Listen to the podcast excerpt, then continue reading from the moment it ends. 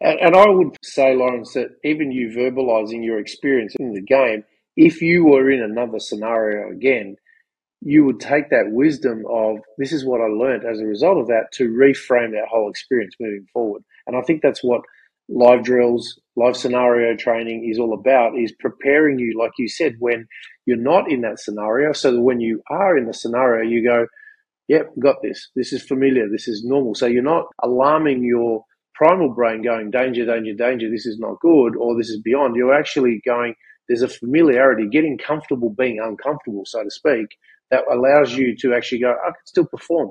Yep, I've done this before. This is normal. Nothing no, nothing to see, nothing to worry about. And that, as a result, that allows you to stay in your zones of still performing while things are a little bit more challenging than normal.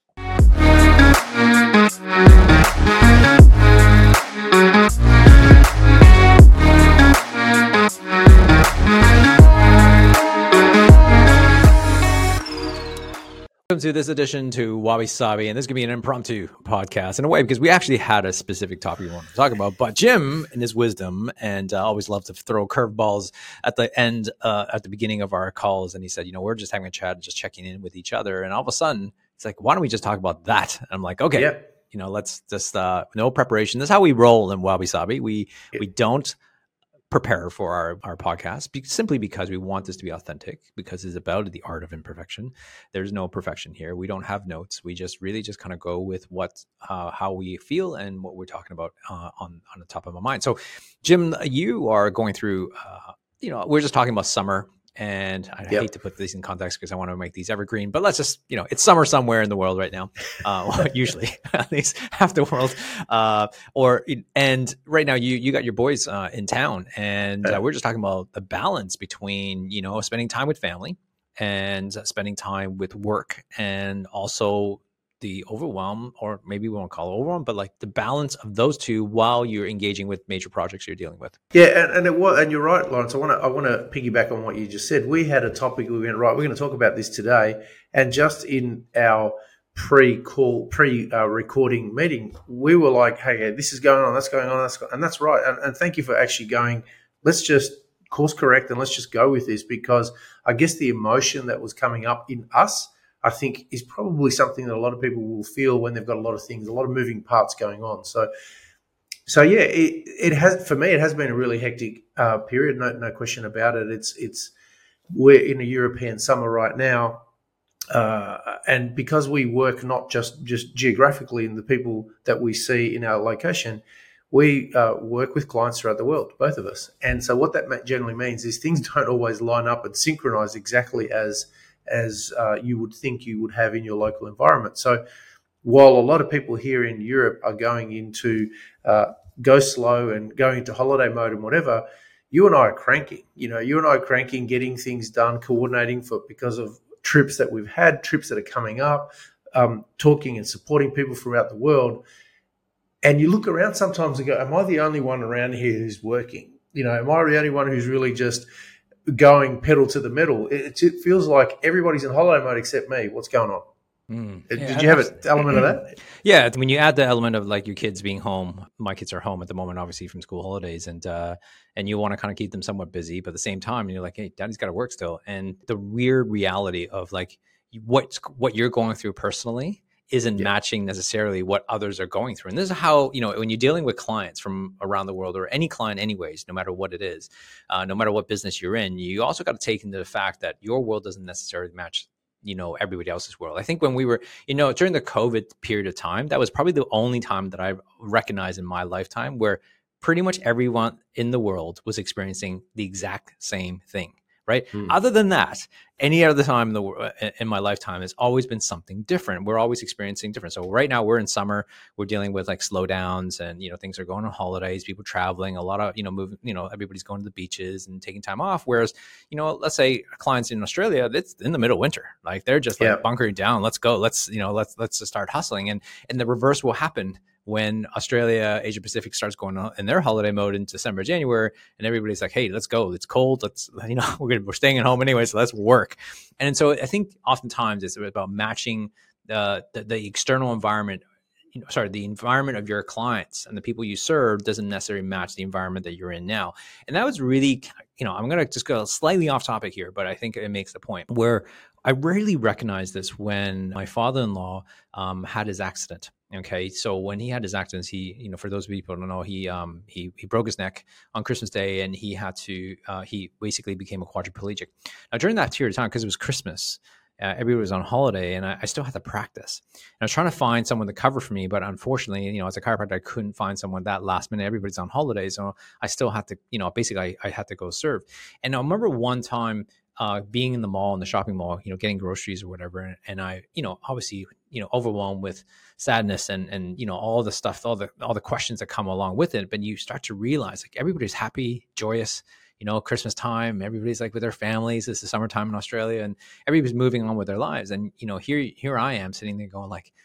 I wanted to just shout out to the top of my voice, like, "Don't you know what's going on, right? Like, mm-hmm. why are you guys so happy?" And it, I know this is just internal, but I, but someone in the world right now is feeling that way right? Someone mm-hmm. in the world right now is feeling down sad you know depressed or whatever they're going through because something has happened to them um, or happening to you know uh, happening to them right now and but the world moves on. And I, it was like a real clear moment. It was like oh the world continues to spin. The world is continuing moving no matter what's actually happening to me.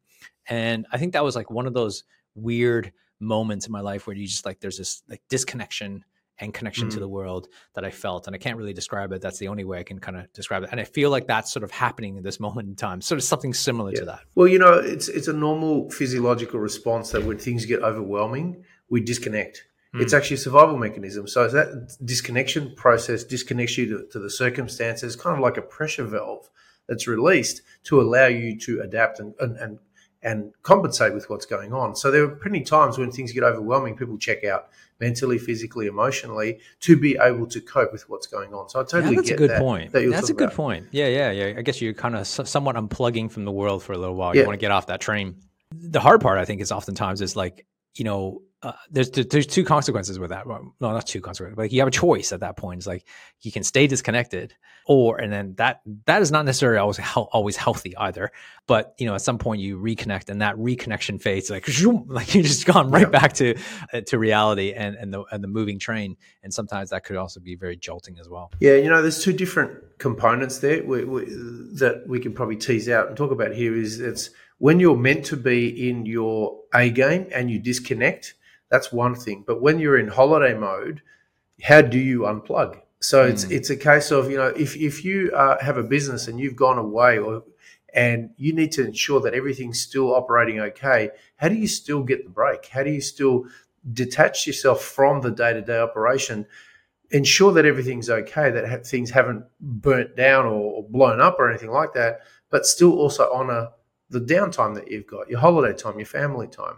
Because if you're if you're, you know, there's an old saying, wherever you are, that's where you should be. That's where you should be. And if you can't, if you can't focus on the break, the quality times, etc., and you're thinking about what you what's left behind or whatever, you haven't actually dissociated from that day to day. So you go back, and it's happened to me before, where I've spent the majority of the break concentrating, thinking about how everything's going to be operating when I get back, to the point where I didn't honor the break. I didn't recharge at the level that I could have so that was a really big lesson for mm. me. So so that was a bit just when you were talking about your father-in-law, that, that was the difference I thought was you were in something that you you're trying to get out of and you had to still be present, but emotionally you had you were trying to disconnect and you didn't feel as connected as you normally could. So there was probably a bit of a difference there. Yeah, the, I think the biggest challenge um, that I would find, and I've been in this couple of situations where, like, you know, you like maybe it's like right now, like uh, where as everybody's on holiday, and I like mentally I should go, oh, I should really be, be, on holiday as well and check out and, mm-hmm. and, and really kind of be with family.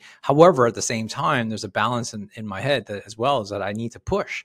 There's certain things yeah. I need to get done, and I still need to kind of be of service and and that's conflicting sometimes because sometimes like you do want to honor the checkout but at the same time you also know that if you don't actually have the luxury to do so. Um, yeah. how would you handle that situation? How do you balance that? You know it's a great question. Stephen covey years ago wrote you know a couple of great books and the seven habits of highly effective people well, the other one he wrote which i found really helpful was first things first.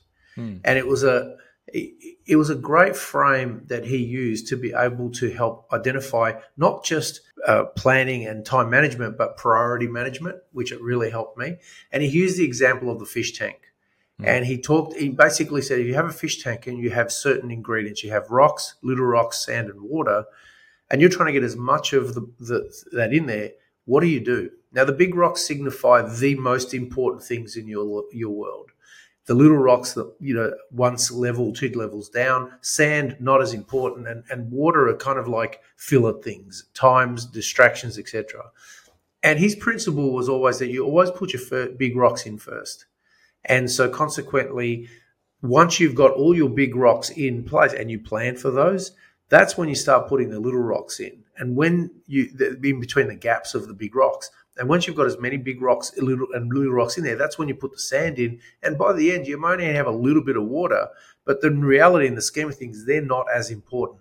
Mm. So you, I, I got to a realization years ago that because of what I'm trying to see and do in the world and, and all the experience I want to have, there will more be things that I, there will be more things that I want and need to do than time available.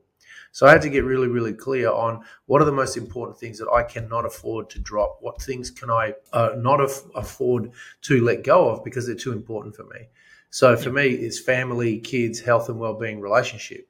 So in your answer to your question, I know it's long-winded. I always prioritize those first. Yep. And so fundamentally, I'll put the big rocks in in there. And if I don't get an opportunity to do the things that would be great whatever, I'm at peace with that because I know I've gotten the big ones taken care of first. Well, you know, like to, in reverse, right? What happens yep. is that I'll just to continue on that story is that if you put the sand in first, and then you put the pebbles, you're never going to be able to fit the big rocks in. So, like that's the that's the the, the you know the the answer to that. So that's why the big rocks have to go first. So, yep. I think one of the key elements is though that with that, like with that um, yep. with that analogy, one has to be aware of what your big yep. rocks are, which you kind of highlighted yep. already. So it's really important, right? You have to know what your big rocks are. If you don't know what your big rocks are, this is going to be a problem. So yep. number one, you have to kind of take, uh, you know, got to be aware of it. I think the second thing is also being not being distracted by the sand and the water.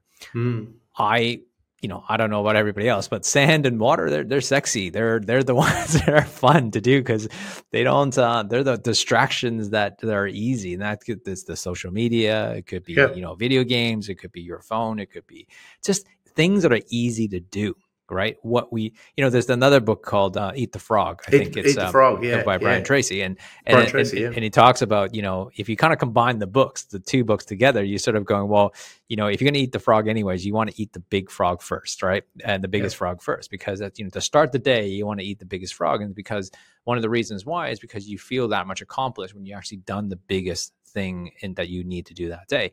So I think as what you know, the analogies are great, and to to make sure you understand, it's like it's not just about picking and being aware, but also you know spending the time to know the priorities and actually taking the time actually reevaluating your action steps right now moving forward um, of all the things you're actually it's like all the let's call it let's talk about juggling right so if we're juggling yep. overwhelm at the moment you got all these things yep. in the in the air is to actually spend the moment instead of just keep juggling you keep juggling and job like oh my god i'm overwhelmed is to sometimes be able to take a moment to put all the balls down mm. and then decide do i actually have to juggle all of these first? Right? Do i even mm-hmm. have to juggle? Because sometimes you don't need to juggle all these balls realizing that you know this is a freaking pebble and this is the sand here.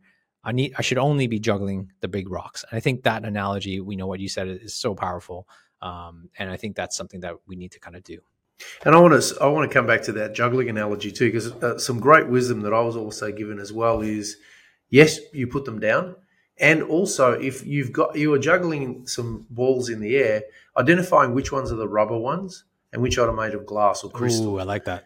I like yeah, it. because the crystal ones you can't afford to drop them, and they're your mm. highest priorities, i.e., your big rocks. So if you keep your eye on them, the rubber balls will bounce, and you can let that go, and things will be okay which which probably leads into the whole discussion, Laurence, of the difference between you know there's a lot of talk about balance and harmony, and a few years ago.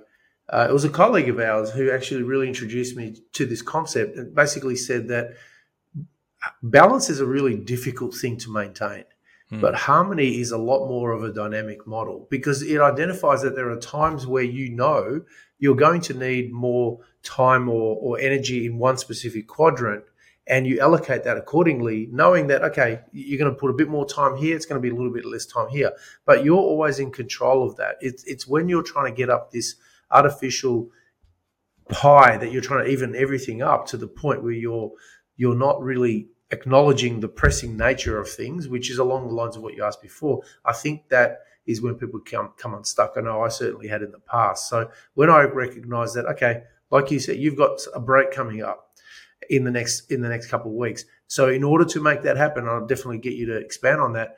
There are things that you have to put in place now to ensure you have that freedom in there. So do you want to talk about that? And that to me is really what harmony is all about.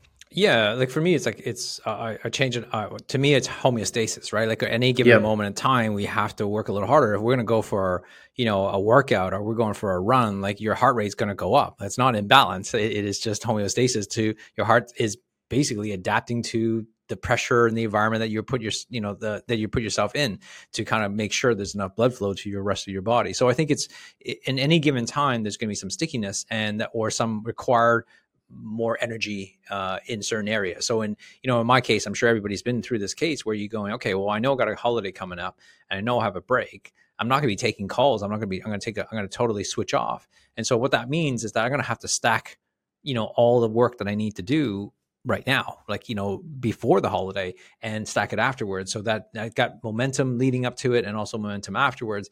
And we all know we can do it and we got to, but it puts a lot of pressure. So, which means I, I do have to work a little harder, um, you know, as I lead into this holiday because I know that there's so much to be done prior to so that I can make sure that I completely check out or check out as best as possible during the holiday break. And those preparation is important. We just, we don't, unless you have a job where you really just go in there and you are you do your job and you get paid a salary and it doesn't really matter whether you're working you know whether how much how fast or how much you work. But most of us you know as entrepreneurs are in an environment in a business environment where we we we're we're compensated by the amount of effort we put into uh, our day-to-day you know uh, deliveries. And so that matters in, in terms of from that point of view. So that's why I think for those people, those of us in that situations, that we have to make sure we do the right thing, and we may just need to work and prioritize those things, prioritize the work, say over family, the weeks leading up, leading into it. That's sort of the pressure I'm feeling at the moment. Yep, yeah, and you know, for me, I had uh, just put some context. I had a really busy week last week. I flew to Amsterdam, did some work there. Fantastic event. Got to Amsterdam, it was like a heat wave. It's like it's not meant to happen here. You know, this is like really hot. It was hotter than in Barcelona, and they're ill equipped for the heat. So one in a 100 years, right? oh, it was amazing. It was like we're in an auditorium, but there's no air conditioning. Oh in, no! And it's like hundred people in there. It's like, are you kidding me? So, but it's like I didn't think it gets this hot in Amsterdam. Sure does. Um, so I had a lot of that, and because my kids have, have flown in from New York and London this week, so it was awesome catching up with them. And it also coincided that there were pressing, time sensitive projects that I had to work on, coupled with the fact that my son has decided that you know, he, he's competing in a jiu jitsu competition at the end of next week. So he decided that it would be a great idea for both of us to ramp up our training in preparation for that. So I, have had all these eh, um, factors that I'm working with, but I got to the point where I went, okay, I know I'm going to be tired. It's just, it just is. You know, next week when the kids are gone, I'll be begging to have had that extra time with them. So for mm. me, it was the awareness, like you talked about awareness, just to go, you know what, you're under the pump at the moment. That's okay. Because in the grander scheme of things, you're dedicating a bit more energy to some of these big rocks because you have the first time in six months that you're seeing your kids. So to me, that was like a priority. Mm. So if I, I would, I will compromise my sleep and rest for a short period of time because I know that the time with my kids is way too precious to waste it on other things that that I could be doing or allocating it. So to me, I know it's not a indefinite period; it's a short period of time.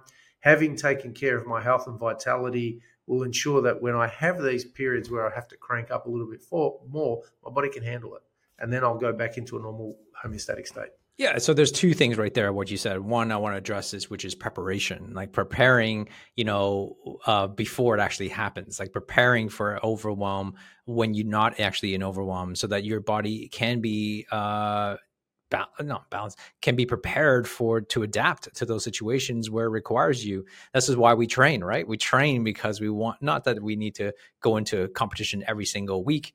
No we train because when we're called to do some you know hard work or maybe a competition or maybe do something physical that where body is actually well prepared for it, right? And that that's mm. the whole point. And I think the the second thing too as well, and I actually am blanking exactly what the second thing was. I knew what was going to happen. I should have started there. Um, but you know, I, one of the things that I think uh, brought me to um, this may be the second point, but who knows? I'm making it up as I go along. But it, it's actually no one will know, Laurence. I know. I should have said it. Knows what that second point was. but you're gonna want on the next episode. On the next episode, I will tell you what the second thing is. Uh, but the, the, my, I actually do have a second point. The second point was to to this to the fact of how we adapt in certain moments. What you just sort of said, like you just know mentally that in this moment of time, I know it's not healthy for me, but this is what I'm going to have to do. I'm willing to sacrifice certain things. And uh, this example happened to me last week, right? Uh, i entered a, a, paddle tournament, and yeah. uh, and I saw that on man, God, you know, we were we were uh, scheduled to play at 6 p.m. and I showed up at 5:30 trying to warm up. You know, you got to make sure you warm up when you, when you're getting this old, and you you know like a little older, your body stiffens up. You want to make sure you you get there. And my first game did not start till 8:30. Like it's like two and a half hours late. I'm like, this is ridiculous. And we, you know, we made it all the way to the semifinals and we're playing two 21 year old kids. So like two of them combined doesn't equal one of our age. And uh, I was so tired. It was like 11, I, we didn't finish till 11:30 at night time. The finals didn't finish until an hour later. I was so tired and and so yeah. dead. But you know, and I was exhausted the next day. I woke up, I was sore, my body was aching, and but it's that moment in time. It was just like, all right, it's one game or one tournament. You know, I know I don't stay up this late ever usually, but you almost got to just stay focused on the moment. And for me, the problem was I checked the time. I you know I was focused yeah. on time. Where the guy who actually won, um, he's a bit older than me, and he was he was actually he beat those twenty one year old kids, uh, beat them handsomely well too as well. Uh, him and his partner beat them well, and they he was he was like oh my god, and we were just talking about it uh, before and he goes, man, it's late. And he's like, he goes, you know what time it is, right? And he goes, no. I go, actually, I don't want to know. I don't want to know. I'm going to just stay focused. And he, he just, he didn't want to know the time. There's no clocks. I didn't tell him. And he was just, he knew it was late. I'm like, logically he knew it was late, but he was like, nope, don't tell me because I don't want to enter in my brain. And he was so focused, man. I've never seen someone so yeah. driven, so focused.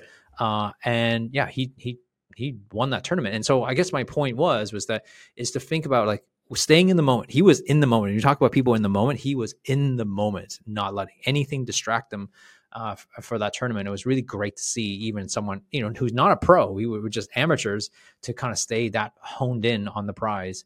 Uh, who they beat the team that actually they lost to them earlier in the, in the tournament. So which was really cool to see.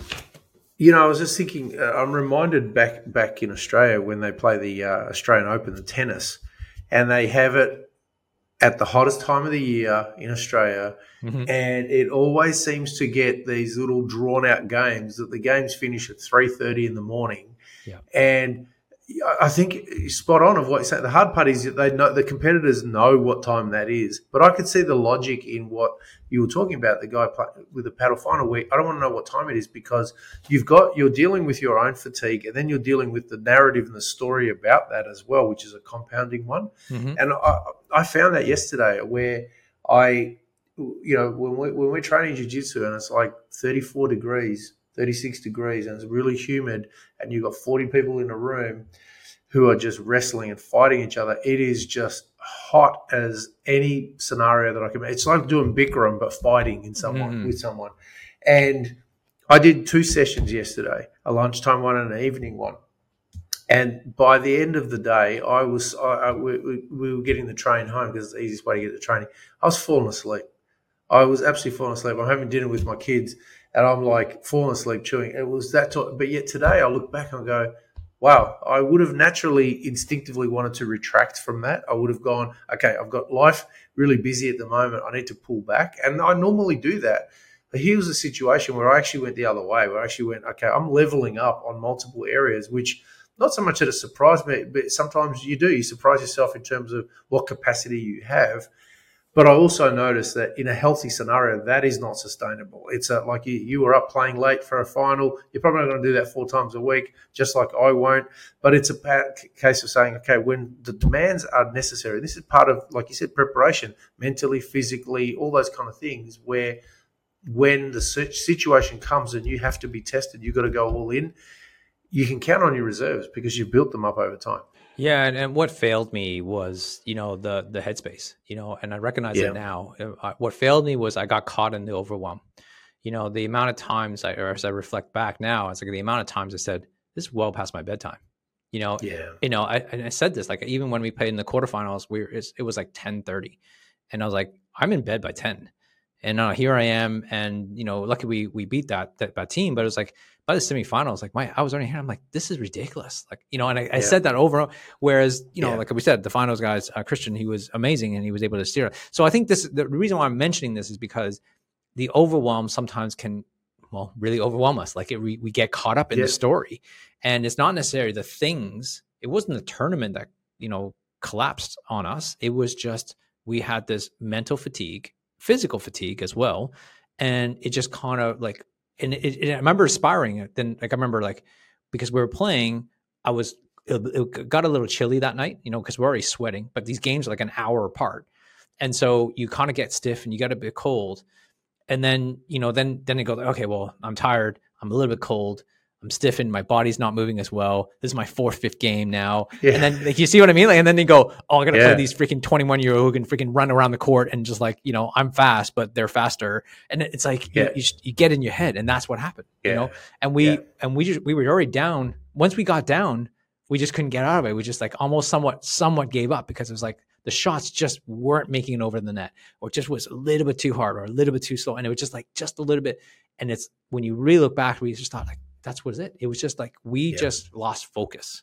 We stopped yeah. playing our game, and they were aggressive. As 21 yeah. year olds, you can you can be aggressive, but that's not our game. Our game is patience.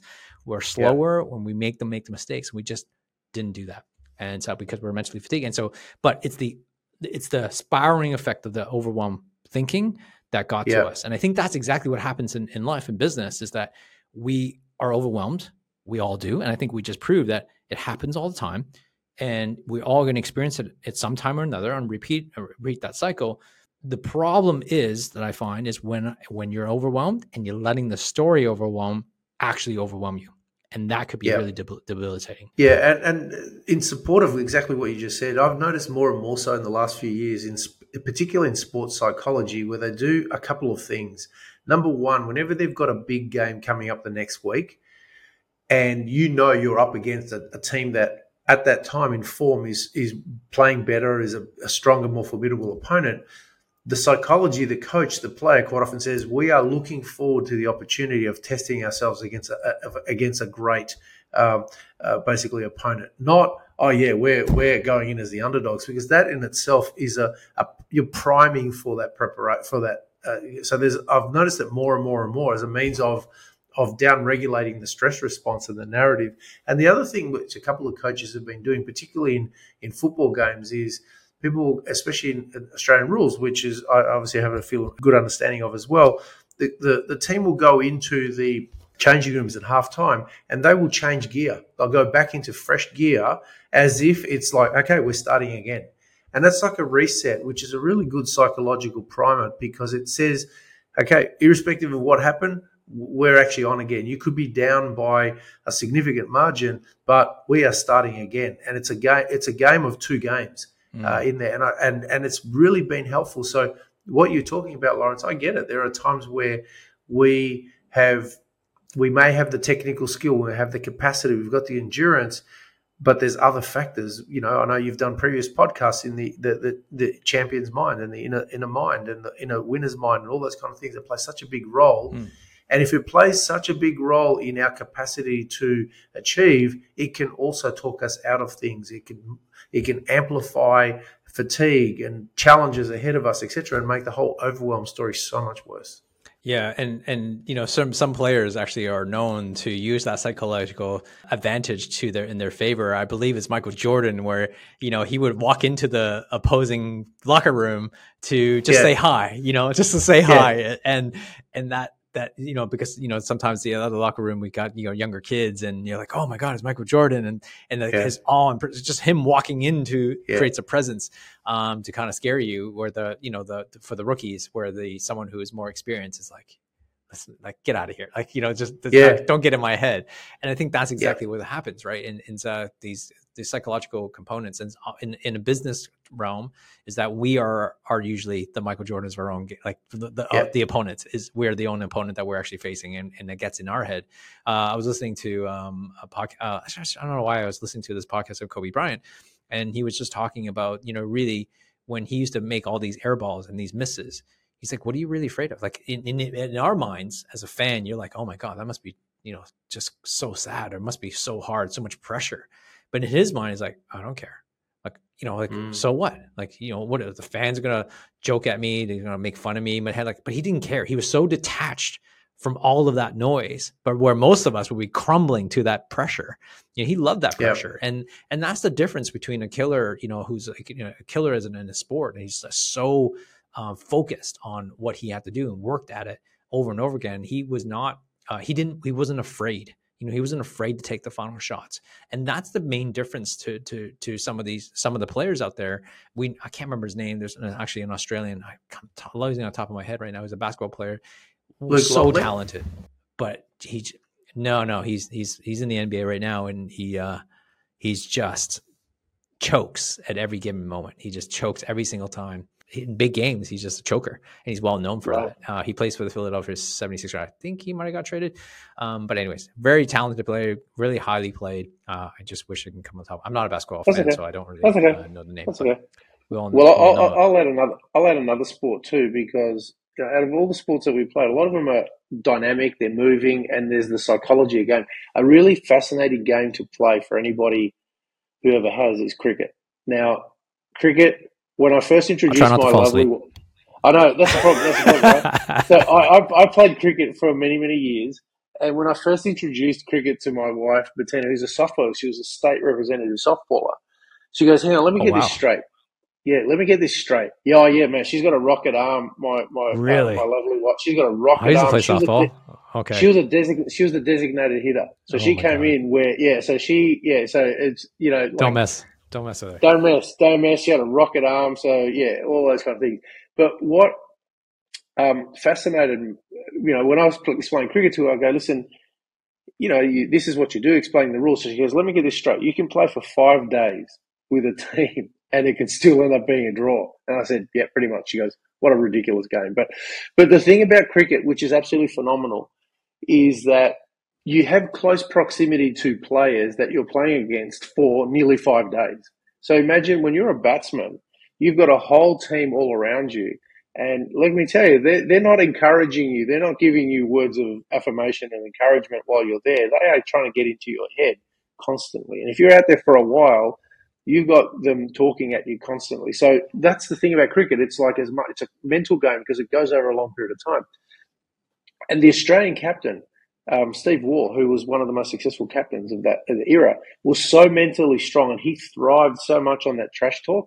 The teams would refuse to talk to him because he couldn't basically get into an argument that would sometimes elevate it. So he was using it as a as a as a trigger to elevate something beat the psychology. So they had to just go, no, we're going to use a different strategy because this guy comes at us ferociously if we try and get into his head. Yeah, and, and that's the thing with regards to the psychology part. Of we kind of mentioned that we are our worst own enemies, and sometimes we really got to understand that. We have to take a step back, and this is where you, a perspective will really help you.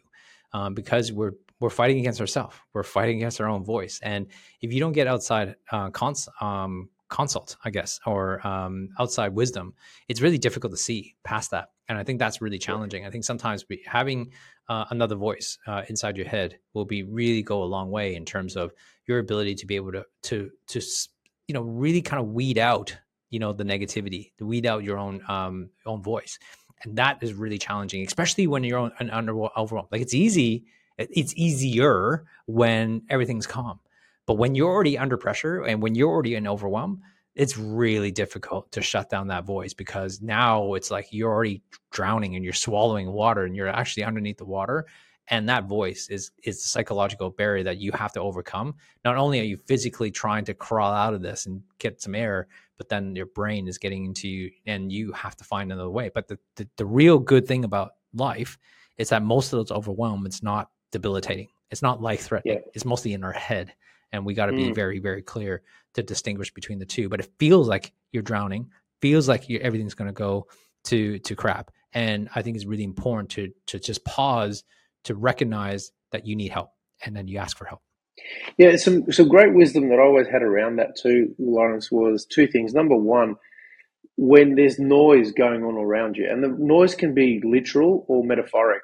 But for example, if you're you know in a boxing match or an MMA fight, for example, there are hundreds of thousands of people watching, and there's a lot of noise in there. And so, one of the, the greatest bit of wisdom that I had was narrow down the voices that you listen to. They could be yours, but a lot of the times, you know, if you're a boxer, you're listening to what your coach and your corner team are saying. You have to tune out to all the other noise and the white noise that's going on and just get really, really clear of where I'm going to put my focus and attention. Now, you might not have a, a coach in your corner at that time, but it's exactly the same thing of just what do I listen to? What do I draw inspiration from? And what do I get grounded in as a voice? And that could be your own voice. So that's really an important part. And the next bit of wisdom was whenever you have so many things to do, to as a as a great counter to that is you just got to focus on the next logical step. You don't have to worry about you know Martin Luther King always said when you go up the staircase you don't have to worry about step seventeen. It's step one, and it's breaking it down, chunking it down, you know, sort of bringing everything in from technicolor to right here, right now, what moment. What is the first thing that I can do that's within my control that I feel will move me in that direction? And it's fascinating how that could be. That could be in those states of overwhelm. It's like, okay, what do I need to do? Just breathe. Whew. Okay, I'm grounded. And so the point of power comes back to you, and you can start then regrouping and going, okay, what do I now do next? What do I now do next? And it's just fascinating when you just go to that. What's the first most important thing that I need to do right here, right now, that will change everything? and that can start shifting the, the momentum in your favor. Yeah, I think the worst thing that anybody could do when they're in overwhelm is that they are they're they're oh, focused on more bigger picture thinking, right? Because yeah. when you're yeah. overwhelmed and you're bigger, bigger, th- bigger picture thinking, you're now stuck in a, even more overwhelmed because now you you you got to deal with all the steps to lead to that overwhelm. So or to that vision that you're actually trying to achieve. So I think your advice around the next step, I love that quote from Martin Luther King, and it's it's so powerful. I've used that so many times. Whenever I feel this pressure this unnecessary pressure I put my upon myself. Um, usually, two things I realize that one, it's not as bad as I think it actually is, or I make it out to be, right? So that's usually in my head. And two, it's really important to take that first step. Like it is what, whatever steps you try to chip away. And I think it's like placing small bets, right? Small swings rather yeah. than trying to go after the big home runs. And I think it's, it, but they got you got to take a swing. You got to take the small thing. You got to take the safe bets uh, rather than trying to win it all. I don't think we need to win it all to, to get out of overwhelm. The best way to do is actually taking small steps forward. And sooner or later, you just keep your head down to the next step, the next step, the next step. You will eventually find your way out. Yeah, and and the, the biggest thing that I've also come to understand as well too is that whenever there's a lot of going on, there's the situation, and as you said uh, right at the start, your own representation, your own emotional regulation of what's going on. And a really important thing is to actually get yourself emotionally regulated and grounded, irrespective of what's going on. Now, you quite often will hear, I know we, we've probably used more sports examples in this podcast episode than anything else. But one of the greatest cricketers of all time was a guy called Shane Warne for people outside of Australia um, who may not, or particularly in Europe, not, not as many people who aren't English would, would know this he was one of the most he's one of the most amazing players in his in this sport, and he had an amazing capacity to be a big game player. So it was almost as if, and there was a period where there was scandal around um, what was going on off field for him, and people were like, I can't imagine has so much pressure. He's got media, he's hounding him, his home, his relation, all those kind of things, and he would get up onto the ground, and something would happen. He'd play some of his most, uh, most amazing games now, most people are challenged by that, myself included. I, I, if I'd gone through what he had gone through, to then be able to perform at the highest level uh, would have been hard enough. But he sometimes found another gear where some of his best games happened to be when he had the most amount of conflict, the most amount of drama, the most amount of distraction outside the game. And it highlighted the importance of being able to get really, really clear and get grounded in self to show up as a big game player, irrespective of what's going on. There's a great demonstration. There's one movie. Uh, it's called For the Love of the Game. Most people already yes. haven't seen it. It's a baseball movie with Kevin Costner, and he's it, the reason I'm bringing this up movie out because it visually shows this mechanism that you know big game players can kind of do, which is he does this thing. He's a pitcher, uh, and uh, and he basically says, you know, says himself, clear the mechanism, I think, or something to that effect.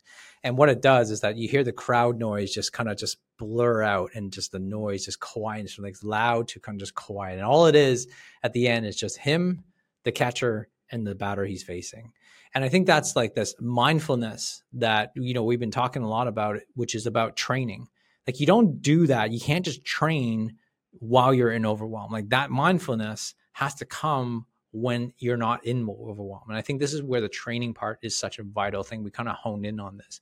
It's like, how do you manage overwhelm? Like, the, you know, the, which is what we're talking about in today's podcast is, well, you got to do it when you're not actually in overwhelm. Like, be prepared. And that's one of the helpful ways to do it. Like, you got to spend the time to really train your brain, train your mind to have your ability to be able to, to deal with those circumstances when it occurs. And we don't know when they're going to happen. We don't know when things are going to go sideways. But that's the point. You want to make sure to be prepared for that. You don't want to be put in a situation where things go sideways, then you go, okay, well, now what do I do? Because by then it's almost usually too late. Now, we can probably get away with a few of these, but we want to be in a position where we can handle those pressures. We can handle those pressure situation. You know, you talked about Shane Warren or any of these players. They didn't get to that position by just being that's the first time they ever handled pressure right mm. you almost have to sometimes you, you got to put yourself in those situations in order to thrive some people thrive and some people will cave and the people who cave like it's it's a mental training it's not a physical skill it's not an, an emotional it's, it's something that you have to train your mental ability and strength to do that. So my encouragement yeah. today you know we talk about all the sol- solutions to managing overwhelm is to actually you know train your brain train your body train your mind before it actually even get to that stage. Yeah. And, and I would put, I would say, Laurence, that even you verbalizing your experience in your in, in the game, if you were in another scenario again, you would take that wisdom of this is what I learned as a result of that to reframe that whole experience moving forward. And I think that's what live drills, live scenario training is all about is preparing you, like you said, when you're not in that scenario, so that when you are in the scenario, you go, yep, got this. This is familiar. This is normal. So you're not you you're not alarming your primal brain going danger, danger, danger. This is not good, or this is beyond. You're actually going. There's a familiarity, getting comfortable being uncomfortable, so to speak, that allows you to actually go. I can still perform. Yep, I've done this before. This is normal. Nothing no, nothing to see, nothing to worry about, and that as a result, that allows you to stay in your zones of still performing while things are a little bit more challenging than normal. Yeah, and, uh, and drawing from lessons from your last overwhelm or previous times has been helpful for me. Like I remember it took me many years to figure this out. You know, that we talked about like just taking the first step. You know, Uh, I was talking to my coach and, and it was it hit me like after so many years. I went, wait a second, I've been here many times before. Why am I still here? And I realized I'm like, oh, you know what?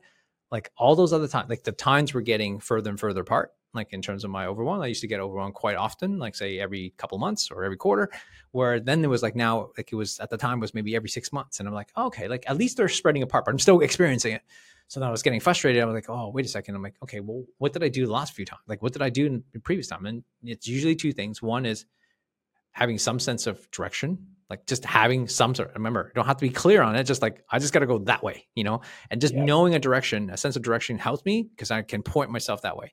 And then the second thing was just take the next step. Like, don't worry about all the steps yeah. ahead of me. Just take the next step. And those two things always gets me out. And uh, and yeah. it's like it's helpful to remind to be reminded of that on a regular basis. Yeah, Laurence, I, I I think we can start winding up now and really just summarizing and basically by sharing our own story, saying, hey, you know what happens to all of us? It really does. And while we support people through that, that's usually when we've got objectivity, when we're fully associated, when, you know, that's when we're dissociated, we can have an observer effect. We can look at what's going on. We can see, hey, the blind spots for everybody, but it's sometimes harder for yourself when you're in it and you're fully associated in that experience.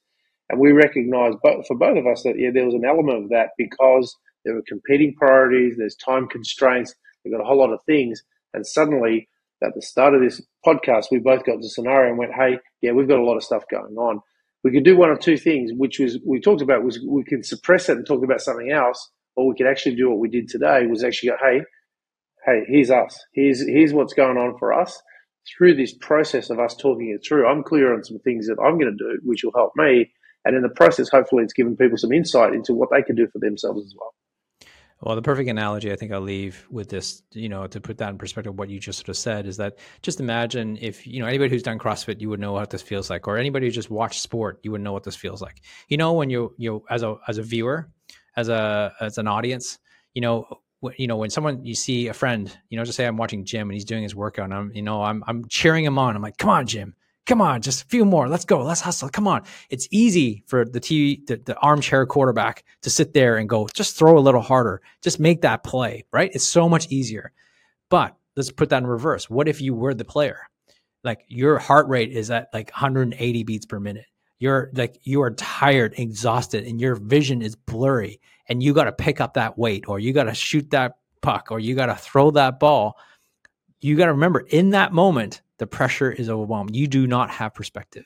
You I mean? So that's the difference between when you're in overwhelm, like you your vision is very tunneled, right? It's like that's all you can see. You can't see, you know, you can easily imagine like if if I was that person, I would be doing this, right? I remember how many times have you, all of us, you know, watching jiu-jitsu or MMA fight yeah. or a CrossFit, like if I was I doing that, believe you didn't do I'll that. Just, yeah, I'll just hang on to that bar. I'm gonna be able to live, you know, it's like, yeah, it's easy for us to say because we're not feeling like we're just observing, but we're not feeling all the pressures are in. So when you're feeling the pressure, like it's quite overwhelmed. When you're in overwhelm, like all that stuff is is in your head, and it's really hard to get objective view. And I think that's the, the the, main difference is that sometimes having an observer to realize like, hey, you're not actually doing these fundamental basic stuff because you're just so stuck on just trying to get, you know, to survive. I think it's really important to kind of you know pause because usually the game of life you're playing isn't like a win or lose, life or death, right in any given moment of time. So having that perspective is really helpful. So I hope you guys enjoyed that podcast. You know, just to really share that all of us go through overwhelm. We have challenges. We all have to deal with them. It's about learning how to deal with it. That's the most important. So hope you enjoyed that. Please share this with other people. Uh, please like us, comment, and uh, ask us some questions around what other topics you would like to have on the next podcast of Wabi Sabi. Talk to you soon.